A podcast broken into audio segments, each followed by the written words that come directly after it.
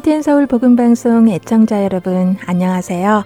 애청자 편지를 읽어드리는 애청자 코너 시간 김지인입니다. 오늘은 10월 29일까지 도착한 편지 소개해 드리겠습니다. 먼저 노스캐롤라이나에서 보내주신 편지 읽어드리겠습니다. 안녕하세요. 일반 CD 사이에 끼어 있는 예쁜 습자지를 보며 수고와 정성을 다하시는 복음방송 스태프분들께 진심으로 송구하고 감사드립니다. 이러한 정성을 마음으로 느끼며 한 말씀도 놓치지 않고 소중하고 진지한 마음으로 열심히 듣고 있습니다. 또한 간간히 주위에서 일어나고 있는 사건과 재난들을 알려주셔서 이 시대가 이렇게 변화되어 가고 있구나 하는 것들을 생각할 수 있게 해주셔서 저에겐 아주 유익한 시간들을 보내고 있습니다. 감사합니다. 라고 양혜옥 애청자님께서 보내주셨습니다. 네, 편지 감사합니다. 일반 CD 3장을 받고 계신 분들에게 종이를 넣어 보내드리고 있는데요. 많은 분들이 CD 재생이 더 잘 된다고 소식을 전해 주시네요. 참 다행입니다. 그동안 CD를 받고도 재생이 잘 안 돼서 못 듣는 분들도 계셨는데 참 감사하네요. 의견 주셔서 감사합니다. 다음은 펜실베니아에서 영이 애청자님께서 보내주셨습니다. 할텐 서울을 섬기시는 모든 분께 감사드립니다. 적은 물질이지만 도움이 되었으면 좋겠습니다. 라고 편지 주셨습니다. 그리고 캘리포니아에서 김명숙 애청자님께서 할렐루야 귀한 말씀 너무나 감사드립니다. 여러분 모두 건강하시길 기도드려요 라고 보내주셨고 뉴저지 김정상 애청자님께서 하나님 말씀 들으면서 살게 해주셔서 감사합니다 라고 편지 보내주셨습니다. 김명숙 김정상 애청자님 마음 전해주셔서 감사합니다. 늘 기도로 저희를 응원해 주셔서 저희에게 큰 힘이 됩니다. 이제 마지막 편지 읽어드리겠습니다. 할티엔 서울 복음방송 여러분께 할렐루야 그동안 복음방송을 통해서 삶의 기둥을 굳게 붙들며 이민자의 삶을 믿음으로 살아왔음에 감사드립니다. 제 나이 이제 80이 가까운 은퇴 전도사로 1980년 초부터 이민교회 2세들을 섬기며 빠른 세월 속에 이 땅을 밟은 지 언 53년이 됩니다. 끊이지 않는 코로나와의 전쟁 속에서 비록 은퇴는 했어도 주님의 은혜를 나누기를 간절히 원하며 기도하던 중에 이렇게 자동차 범퍼 스티커가 탄생되었습니다. 복음방송 사역자분들께서 사용하시고 주변의 교회에도 소개해 주시면서 함께 동참해 주시길 강구합니다. 요즘 뉴저지 지역에는 CD가 전혀 보급이 안 되고 있어서 답답하네요. 개인적인 구독 신청을 하면 일반 CD로 보내주실 수 있는지요? 하나님의 여전한 축복이 복음방송사와 모든 식구들 위해 함께 하시길 강구합니다. 주 앞에 설 때까지 건강이 허락되는 때까지 사랑의 주님을 섬기며 심부름하게 하신 하나님의 은혜에 매 순간 감사와 찬양 드리며 샬롬이라고 하시며 뉴저지에서 정혜영 은퇴 전도사님께서 편지와 자동차 뒤에 다는 범퍼 스티커를 보내주셨습니다. 범퍼 스티커에는 Jesus, don't leave the earth without him 이라는 문구가 써 있네요. 예수님 없이 이 세상을 마감하지 마세요. 라고 번역할 수 있겠지요? 그렇습니다. 참 중요한 일입니다. 예수님 없이 우리가 이 땅의 삶을 마감한다면 무엇이 기다리고 있을까요? 아무런 소망 없이 영원한 형벌만이 있을 것입니다. 이 범퍼 스티커를 보며 한 명이라도 예수님을 생각하게 되고 그분을 영접하여 예수님 없이 이 세상을 마감하는 일이 없게 되기를 저희도 기도합니다. 편지 감사드립니다. 찬양 한 곡 보내드리며 이번 주 애청자 코너 시간 여기에서 마치겠습니다. 찬양 후에 주안의 하나 사부로 이어집니다. 안녕히 계세요.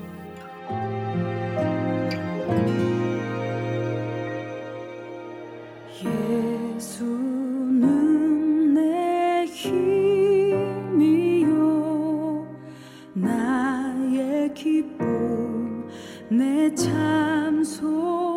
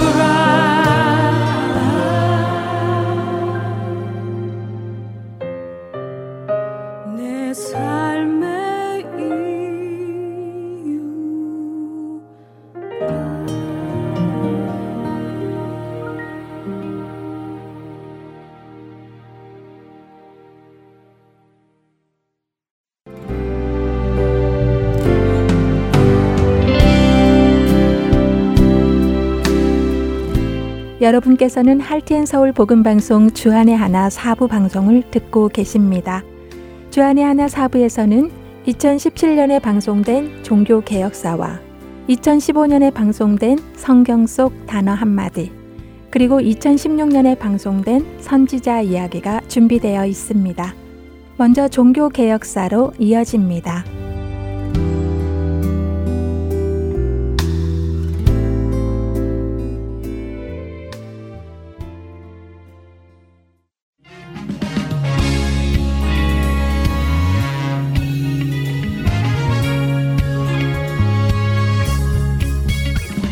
애청자 여러분 안녕하십니까? 종교개 역사 진행의 최승진입니다. 지난 두 주간에 걸쳐 마틴 루터와 그의 종교개혁에 대해 살펴보았습니다. 성경이 최고 권위임을 주장하였던 마틴 루터의 종교개혁의 핵심은 성경으로 돌아가자는 것이었습니다.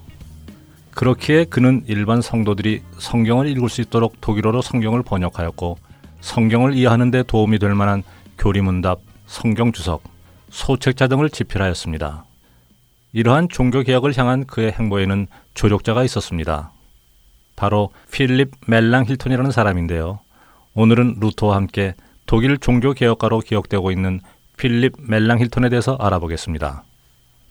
필립 멜랑히톤은 1497년 브레텐이라는 독일의 작은 도시에서 태어났습니다. 마틴 루터보다 13년 정도 후에 태어난 것입니다. 그는 11살 때 전쟁의 여파로 아버지와 할아버지를 잃게 되었고 12살 때 하이델베르크 대학에 입학하였습니다. 어릴 때부터 공부에 남다른 재능을 보였던 멜랑히터는 2년 만에 대학을 졸업하고 그 후 튜빙겐 대학에서 헬라어를 전공으로 공부하여 석사학위를 받습니다. 이곳에서 인문주의에 대한 지식을 쌓아가던 멜랑히토는 신학에 큰 관심을 가지게 되었고 밤낮으로 성경을 읽었다고 합니다. 그리고 1518년 멜랑히톤은 그의 종조부이자 당대의 유명한 인문주의 학자였던 요하네스 로이힐린의 추천으로 비텐베르크 대학의 헬라어 교수로 취임하게 되었습니다. 이 비텐베르크 대학은 1년 전 루터의 95개 논제로 인해 종교 개혁이 중심이 된 곳이었습니다. 멜랑히톤은 대학교 취임식에서 학문의 개혁이라는 주제로 신학과 사회를 개혁하기 위해서 인문주의를 행해야 하며 그리스도의 원 가르침으로 되돌아가야 한다고 연설했습니다. 멜랑히톤의 올곧은 소리와 날카롭고도 지적인 연설을 듣게 된 루터는 흠잡을 데 없는 훌륭한 연설이라고 그를 높이 칭찬하였습니다. 또한 멜랑히톤 역시 그 시대에 개혁을 일으킨 루터의 영향을 받으며 종교개혁에 발을 딛게 되었습니다. 그렇게 비텐베르크 대학에서 루터와 인연을 맺게 된 멜랑히톤은 루터와 신학을 공부하며 더욱 두터운 사이가 되었습니다. 앞서 말씀드린 것처럼 1518년이면 마틴 루터가 95개의 논제를 내놓았던 사건 이후입니다. 그 후 마틴 루터는 여러 곳에서 공격을 당하고 있던 터라 멜랑히톤의 지지는 루터에게 큰 힘이 되었습니다. 루터는 멜랑히톤에 대해서 하나님이 보내주신 나의 가장 소중한 필립이라고 칭하곤 했다고 합니다. 루터와 멜랑히톤은 수많은 저서, 학교 교칙, 예배 교환 등을 함께 집필했고 마틴 루터가 은둔 생활을 하며 독일어로 성경을 번역할 때에도 그의 옆에서 함께 번역 작업을 도왔습니다. 루터가 앞에서 개혁을 주도했다면 멜랑히톤은 뒤에서 책과 글로 뒷받침을 해주었습니다. 그중 1521년에 발간한 신학 강요는 최초의 개신교 조직 신학서로서 알려져 있습니다. 멜랑 힐톤이 강의했던 로마서를 중심 내용으로 하는 신학 강요는 당시의 다른 종교 개혁자들에게도 큰 영향을 주었다고 합니다. 1530년 황제 카를 5세는 종교 화해를 위해 아우구스부르크 국회를 소집합니다. 겉으로는 카톨릭과 개신교 간의 화해를 도모하고자 하는 취지였으나 사실 황제는 종교개혁을 막고자 하는 의도였습니다. 바로 한 해 전에도 황제는 종교개혁가들을 비하하는 뜻으로 프로테스탄트라고 불렀습니다. 황제의 말을 듣지 않고 항거하는 자들이란 의미로 부른 것이지요. 황제는 아우구스부르크에서 로마 카톨릭과 프로테스탄트들이 믿는 신앙이 어떻게 다른지 신앙 고백서를 제출하라고 명령합니다. 그곳에서 멜랑히톤은 프로테스탄트들의 신앙 고백서인 아우구스부르크 신앙 고백서를 라틴어와 독일어로 작성하게 됩니다. 이때 루터는 추방을 당한 신분이었기에 멜랑히톤과 서신을 주고받으며 이 일에 관여하였고 멜랑히톤이 총 책임을 맡았습니다. 아우구스부르크 신앙 고백서는 루터 신학을 집약하여 28개 조항으로 구성되어 있습니다. 1조에서 21조는 종교 개혁가들의 신앙과 교리를 진술하고 있으며 22조에서 28조에는 로마 카톨릭 교회의 문제점을 비판했습니다. 그는 오직 은혜, 오직 믿음에 의한 이신 칭의를 강조하며 교회의 잘못된 가르침과 관습들을 제거하는 것이 중요하다고 주장하였습니다. 그의 이런 입장과 아우구스부르크 신앙 고백서는 당시 프로테스탄트들과 루터에게 환영을 받았습니다. 루터는 후에 아우구스부르크 신앙 고백서 옹호문을 낼 정도로 이 신앙 고백서를 지지했습니다. 하지만 멜랑 힐톤은 다른 대부분의 종교 개혁자들과 다른 관점이 하나 있었습니다. 그는 종교 개혁을 추구하는 동시에 교회 간의 일치와 화합을 위해 애쓴 사람이었습니다. 핵심적인 교리들은 타협하지 않았으나 본질에서 크게 벗어나지 않는 사소한 사항에 대해서는 로마 카톨릭의 입장을 수용하려 했습니다. 그러나 그의 이러한 태도에 대해 루터파 내부에서 격렬한 반발이 이어졌고 멜랑히톤은 로마 카톨릭의 협력자란 비난을 받게 됩니다. 이 때문에 멜랑히톤은 루터 후의 유력한 후계자로 지목받았지만 지도력을 상실하며 루터파로부터 외면을 당합니다. 그럼에도 불구하고 멜랑히톤은 루터에게 있어서 종교개혁의 동역자로 신앙의 친구로 아주 중요한 인물이었습니다. 그는 루터와 함께 개신교의 교리를 체계적으로 이론화하는 데 큰 기여를 하였습니다. 그동안 루터의 그림자에 가려서 많이 알려지지 않았지만 근래에 멜랑 힐톤에 관한 연구가 더 활발하게 이루어지고 있다고 합니다. 다른 성향을 가졌지만 종교개혁이라는 사역을 함께하며 서로 협력하였던 마틴 루터와 멜랑 히톤을 보며 바울과 바나바의 모습이 떠오릅니다. 바울과 바나바 역시 다른 성향의 사람들이었지만 주 안에서 함께 동역하며 같은 소망을 품었던 사람들이었습니다. 성경으로 돌아가 성경적 교회와 신앙을 회복하고자 했던 종교개혁의 큰 물줄기 속에서 하나님은 여러 다양한 사람들을 통해 일하시고 역사하심을 다시 한번 확인하게 됩니다. 오늘은 루트의 조력자 필립 멜랑 힐톤에 대해 살펴보았습니다. 다음 시간에는 스위스에서 일어난 종교개혁에 대해서 알아보겠습니다. 종교개 역사 여기에서 마칩니다. 다음 시간에 뵙겠습니다. 안녕히 계십시오.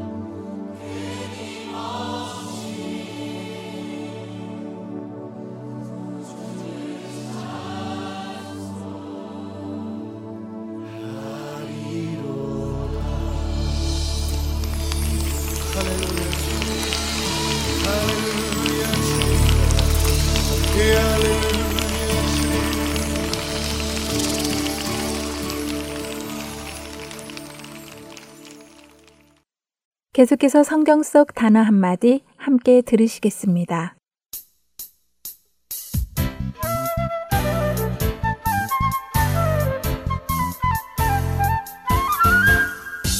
여러분 안녕하세요. 성경 속 단어 한마디 진행의 이다솜입니다. 아시아의 대부분의 나라는 중국 글자인 한자를 사용합니다. 우리나라도 예외는 아닌데요. 한국도 정부가 수립된 후 1948년에 법률을 제정하여 1965년까지는 초등학교 4학년부터 고등학교까지 교과서에서도 국어와 한문을 병용하여 가르쳐 왔다고 하네요. 그러나 1970년 초부터는 배워야 하는 한문 숫자를 1800자로 대폭 줄여 배우도록 정책을 바꾸었답니다. 그리고 1980년대 후반부터는 신문이나 잡지에서도 점차 한문을 사용하지 않는 문화가 퍼져나가기 시작하였기에 그 후에 교육을 받고 자란 세대들은 한문을 제대로 배우지 못하고 자랐는데요. 그러나 우리가 사용하는 한국어 안에 한자로 조성이 된 단어가 적게는 60%, 많게는 70%가 된다고 학자들이 주장을 합니다. 그러니 한자를 배우지 못한 젊은 세대들이 한자로 된 한국어를 볼 때에 그 의미를 제대로 이해하지 못하는 것은 너무 당연한 일이겠죠? 한자를 아시는 어른들은 단어만 들으셔도 딱 하고 무슨 자 무슨 자가 합쳐진 단어로 무슨 뜻이지 하시는 쉬운 단어들도 젊은 세대들은 다른 생각을 하게 되는 경우가 많은데요. 특히 저희처럼 이렇게 미국에 와서 살게 되면 그 어려움은 더합니다. 그래서 요즘 젊은 사람들은 개혁 성경보다 현대인의 성경을 더 많이 보기도 하는 것 같습니다. 어려운 한자들의 의미가 다 풀어져서 번역이 되어 있어서지요. 오늘 여러분들과 나눌 단어는 역시 한자로 되어 있어서 어른들은 쉽게 아시지만 젊은 사람들은 오해하기 쉬운 단어입니다. 성경 속 단어 한마디 오늘은 목전에 대해 나누겠습니다. 성경의 말씀 중 가장 사랑받는 말씀 중에 하나가 시편 23편입니다. 여호와는 나의 목자시니 내게 부족함이 없으리로다. 이 말씀은 거의 모든 성도들이 외우고 있지요. 그런데 이 시편을 읽다 보면 주께서 내 원수의 목전에서 내게 상을 차려주시고 라는 말씀이 나오는데요. 목전. 한자를 모르는 세대들은 목전이라고 하면 제일 먼저 우리 목이 생각이 납니다. 그래서 목 앞에서 라고 생각을 하지요. 하나님께서 원수의 목 앞에서 상을 차려주신다라고 이해하게 됩니다. 또 사사기를 읽다 보면 이스라엘 백성들이 여호와의 목전에서 죄를 지었다는 표현도 자주 등장하는데요. 이것 역시 이스라엘 백성들이 하나님의 목 앞에서 죄를 지었다고 이해하게 됩니다. 하지만 목전은 우리 얼굴 아래에 달린 목을 뜻하는 것이 아니라요. 눈, 목, 자와 앞, 전 자를 붙여서 만든 말로 눈앞이라는 표현입니다. 그러니까 하나님께서 원수의 눈앞에서 내게 상을 차려주셨다는 말씀이고 이스라엘이 하나님의 눈앞에서 죄를 지었다 하는 말씀인 것이지요. 사실 한자를 알고 보면 너무 쉬워서 허무함마저 들기도 하는데요. 하지만 목전이라는 단어를 배웠으니 우리가 하나님의 목전에서 산다는 것을 한번 묵상해 보면 좋을 것 같습니다. 코람데오라는 말 들어보셨죠? 코람 데오는 라틴어로 앞에서라는 코람과 하나님을 뜻하는 디오가 합해진 말로 우리가 하나님의 얼굴 앞에서 살아간다는 것을 의미한다고 하네요. 비록 우둔했던 이스라엘 백성들은 하나님의 눈앞에서 죄를 지으며 살았지만 우리는 하나님의 눈앞에서 하나님께서 기뻐하시는 삶을 살아야겠다는 생각이 듭니다. 우리의 모든 삶이 바로 숨길 수 없는 하나님의 눈 앞에서 일어나는 일이니까요. 그렇다면 우리의 행동 하나하나, 말 하나하나, 생각 하나하나까지도 조심하게 되겠죠? 늘 하나님의 눈 앞에서 살아가는 것을 기억하며 그분의 눈에 기쁨이 되는 우리 모두 되기를 소망하며 성경 속 단어 한마디 오늘은 여기에서 마치겠습니다. 저는 다음 주에 다시 찾아뵐게요. 여러분 안녕히 계세요.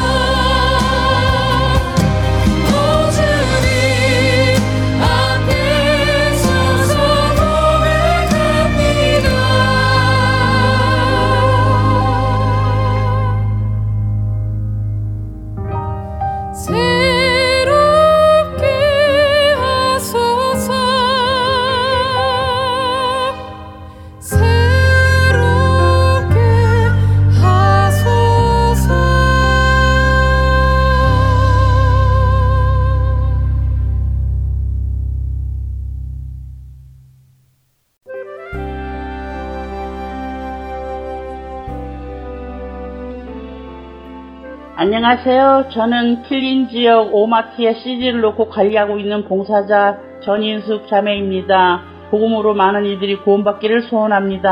아멘.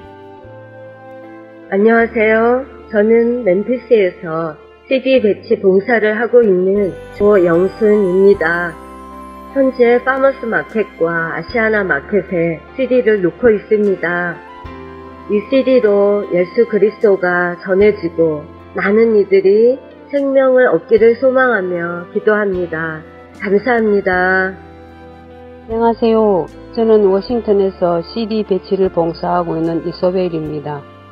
현재 패드웨이 H마켓에 CD를 놓고 있습니다. 복음사에게 동참할 수 있어서 참 기쁩니다. 감사합니다.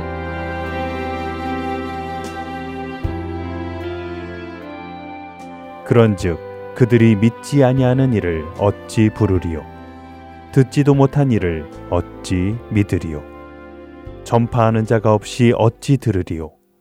보내심을 받지 아니하였으면 어찌 전파하리요? 기록된 바 아름답도다. 좋은 소식을 전하는 자들의 발이여. 생명을 전하는 이 아름다운 사역에 동참하실 분은 전화번호 602-866-8999로 연락 주시기 바랍니다.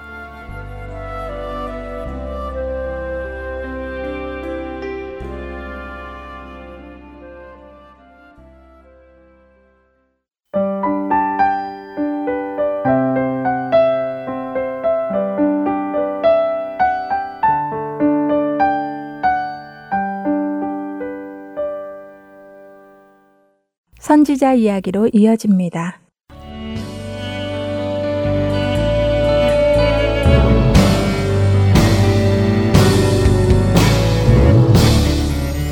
청자 여러분 안녕하세요. 선지자 이야기 진행의 민경은입니다. 안녕하세요. 최소영입니다. 네, 지난 시간까지 스바냐, 예레미야, 오바댜 그리고 요엘 선지자 등 예루살렘 멸망기에 활동했던 선지자들을 공부하였습니다.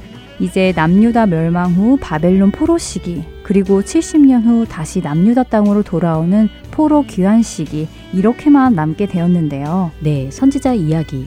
처음에 이스라엘의 분열 왕국 시대부터 시작하여 남유다가 멸망하기까지 시대적 흐름에 맞춰 그때그때 활동했던 선지자들을 살펴보았는데요.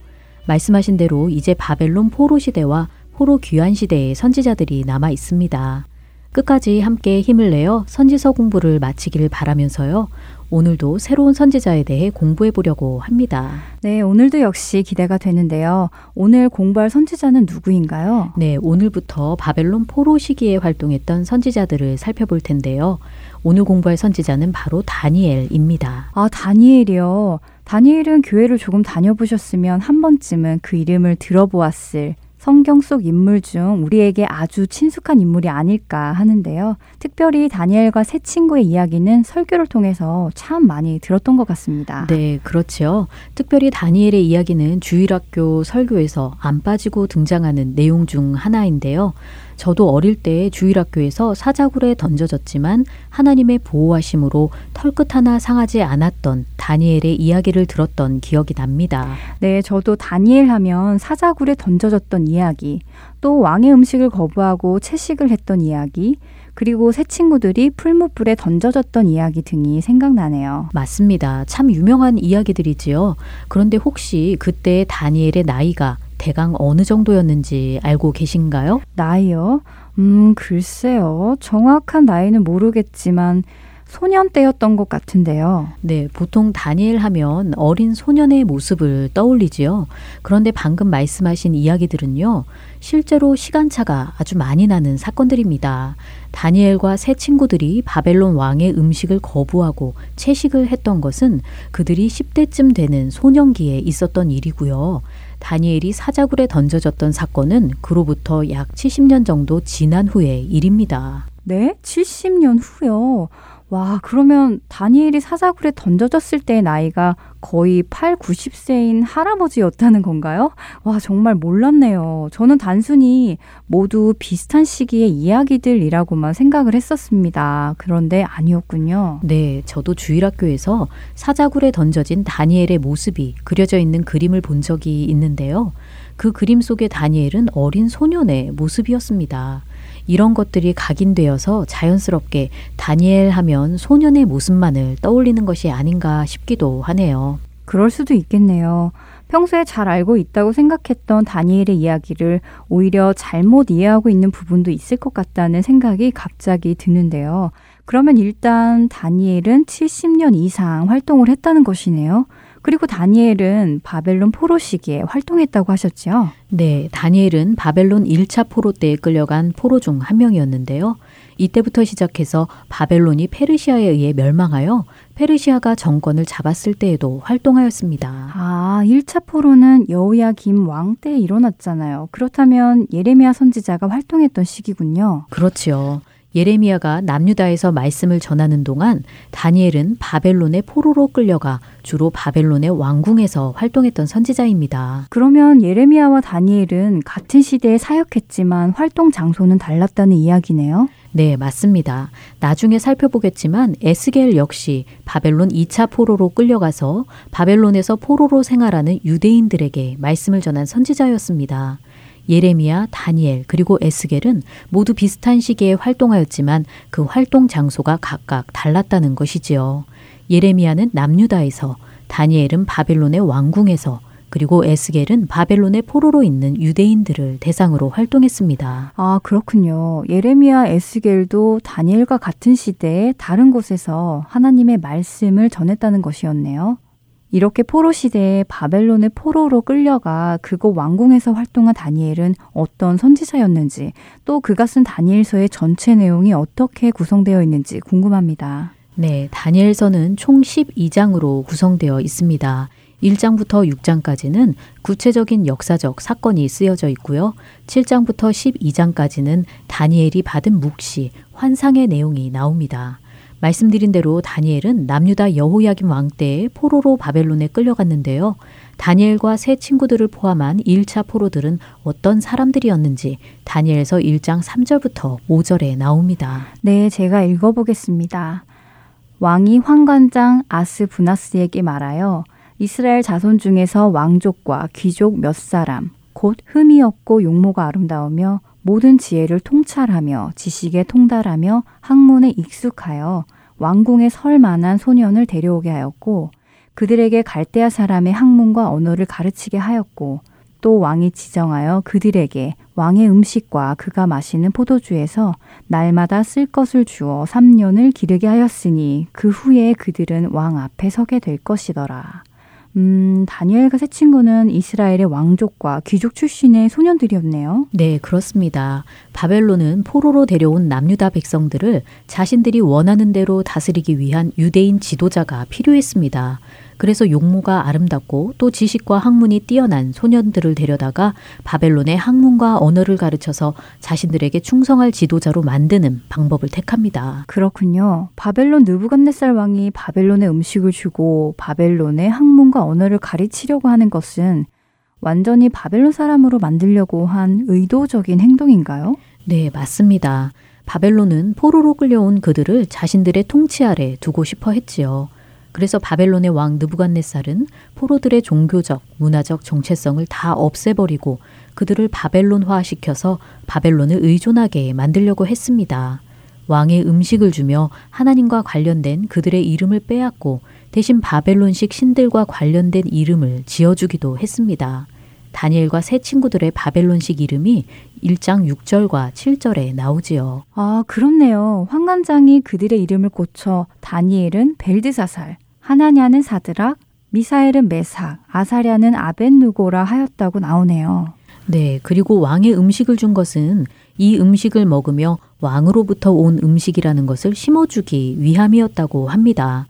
그럼으로써 바벨론 왕을 섬기고 의지하게 하려는 것이지요. 아, 그래요? 왕의 음식을 먹는 것도 이렇게 큰 의미가 있는 줄은 몰랐네요. 어, 조금 무서운 생각까지 듭니다. 모든 면에서 하나님의 백성이라는 정체성을 잃어버리게 하고 바벨론화 시키려 하다니요. 그런데 1장에 보면 다니엘이 왕의 음식과 그가 마시는 포도주로 자기를 더럽히지 않게 해달라고 요청하는 말씀이 나오잖아요. 아마 이런 이유에서 그렇게 거부한 것인가요? 네, 다니엘과 새 친구는 바벨론 문화의 유혹에 빠지지 않도록 자신을 보호하기 위해 왕의 상에서 나오는 호화로운 음식을 피했던 것 같습니다. 그렇게 함으로써 자신들은 하나님의 백성이며 바벨론이 아닌 하나님을 의존하고 있음을 나타낸 것이지요. 그렇군요. 뭐 음식 정도는 어때 하고 지나칠 수도 있었을 텐데요. 포로의 신분으로 있으면서 바벨론 왕을 두려워하지 않고 하나님을 두려워하는 담대한 믿음의 모습이 참 대단하다고 생각됩니다. 네. 그리고 1장 17절을 보면요. 하나님은 다니엘과 세 친구들에게 지혜를 주시고 학문을 깨닫게 하시며 다니엘은 모든 환상과 꿈을 깨달아 알았다고 나옵니다. 아, 다니엘과 새 친구들에게 지혜를 주시고 학문을 깨닫게 하신 이는 하나님이시라는 말씀이군요. 그렇습니다. 바벨론은 이스라엘의 왕족과 귀족 중에 바벨론 왕궁에 설 만한 자들을 데려와 바벨론식 특수 교육을 시켰지만 다니엘과 새 친구들의 지혜는 바벨론 왕이나 이러한 바벨론식 교육에서 비롯된 것이 아니라 바로 하나님께로부터 온 것이라는 말씀이지요.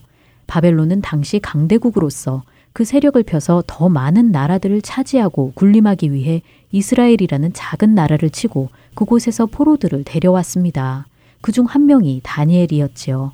그러나 하나님은 그 속에서 하나님의 일을 이루기 위해 포로 중에 있는 다니엘을 준비시키십니다. 지혜를 주시고 환상과 꿈을 깨닫게 하시면서 말이지요. 그렇군요. 그 당시 다니엘이나 포로로 끌려간 이스라엘 사람들은 예루살렘이 무너지고 포로 신세로 바벨론에 있으면서 두렵기도 하고 또 소망이 없다고 생각할 수도 있었을 텐데요. 그러나 그렇게 보일지라도 하나님께서는 뜻하신 일들을 이루어가고 계셨다는 것이군요. 그런 하나님께서 다니엘을 통해 어떤 말씀들을 전하셨는지 궁금합니다. 네, 아까 17절에서 하나님은 다니엘에게 지혜를 주시고 환상과 꿈을 깨닫게 하셨다고 했잖아요. 다니엘은 다른 선지자들처럼 직접적인 하나님의 말씀을 전했다기보다는 주로 꿈과 환상을 해석함으로써 앞으로 될 일들, 하나님의 주권 아래 일어날 일들을 전했습니다. 그러면 꿈의 내용이 앞으로 일어날 일들과 연관이 있다는 말씀인가요? 네, 하나님께서 꿈을 통해 앞으로 일어날 일들을 알게 하신 것이지요. 다니엘의 첫 번째 꿈 해석이 다니엘서 2장에 나오는데요. 바벨론 느부갓네살 왕이 어떤 꿈을 꾸고 그로 말미암아 번민하여 잠을 이루지 못한다고 2장 1절에 나옵니다. 느부갓네살 왕은 박수와 술객과 점쟁이들을 불러 자신이 어떤 꿈을 꾸었는지 그리고 그 꿈이 무엇을 의미하는지 해석하라고 명령을 내리지요. 그러나 이 꿈을 맞추는 자가 아무도 없었고 이에 다니엘이 왕에게 요청하여 시간을 주면 꿈과 해석을 알려주겠다고 합니다. 아, 그래서 그 꿈의 내용과 해석을 다니엘이 알려주게 되는 것이었군요. 그리고 그 내용은 앞으로 일어날 일들이고요. 그렇죠. 그런데 다니엘이 어떤 능력이 있어서 그것을 맞추는 것이 아니라 하나님께서 환상으로 보여주셔서 알게 하십니다. 아, 저도 그 꿈의 내용이 궁금해지는데요. 벌써 맞춰야 할 시간이 되었습니다. 누부갓네살 왕이 꾼 꿈과 그 해석에 대한 이야기는 다음 주에 다시 나누어 보도록 하겠습니다. 선지자 이야기 오늘은 포로 시대에 바벨론 1차 포로로 끌려가 바벨론의 왕궁에서 활동했던 선지자 다니엘에 대해서 살펴보았습니다. 다음 시간에 계속해서 이야기 나누도록 하겠습니다. 여러분 안녕히 계세요. 안녕히 계세요.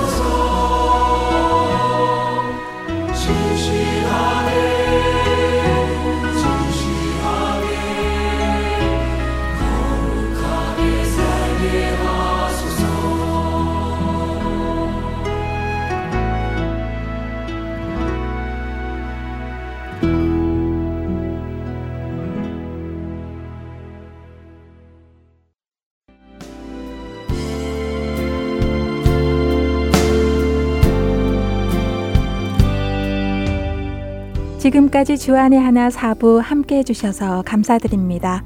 다른 지난 방송들을 더 듣고 싶으신 분들은 홈페이지 www.heartandseoul.org에서 특별 방송을 클릭하셔서 들으실 수 있습니다.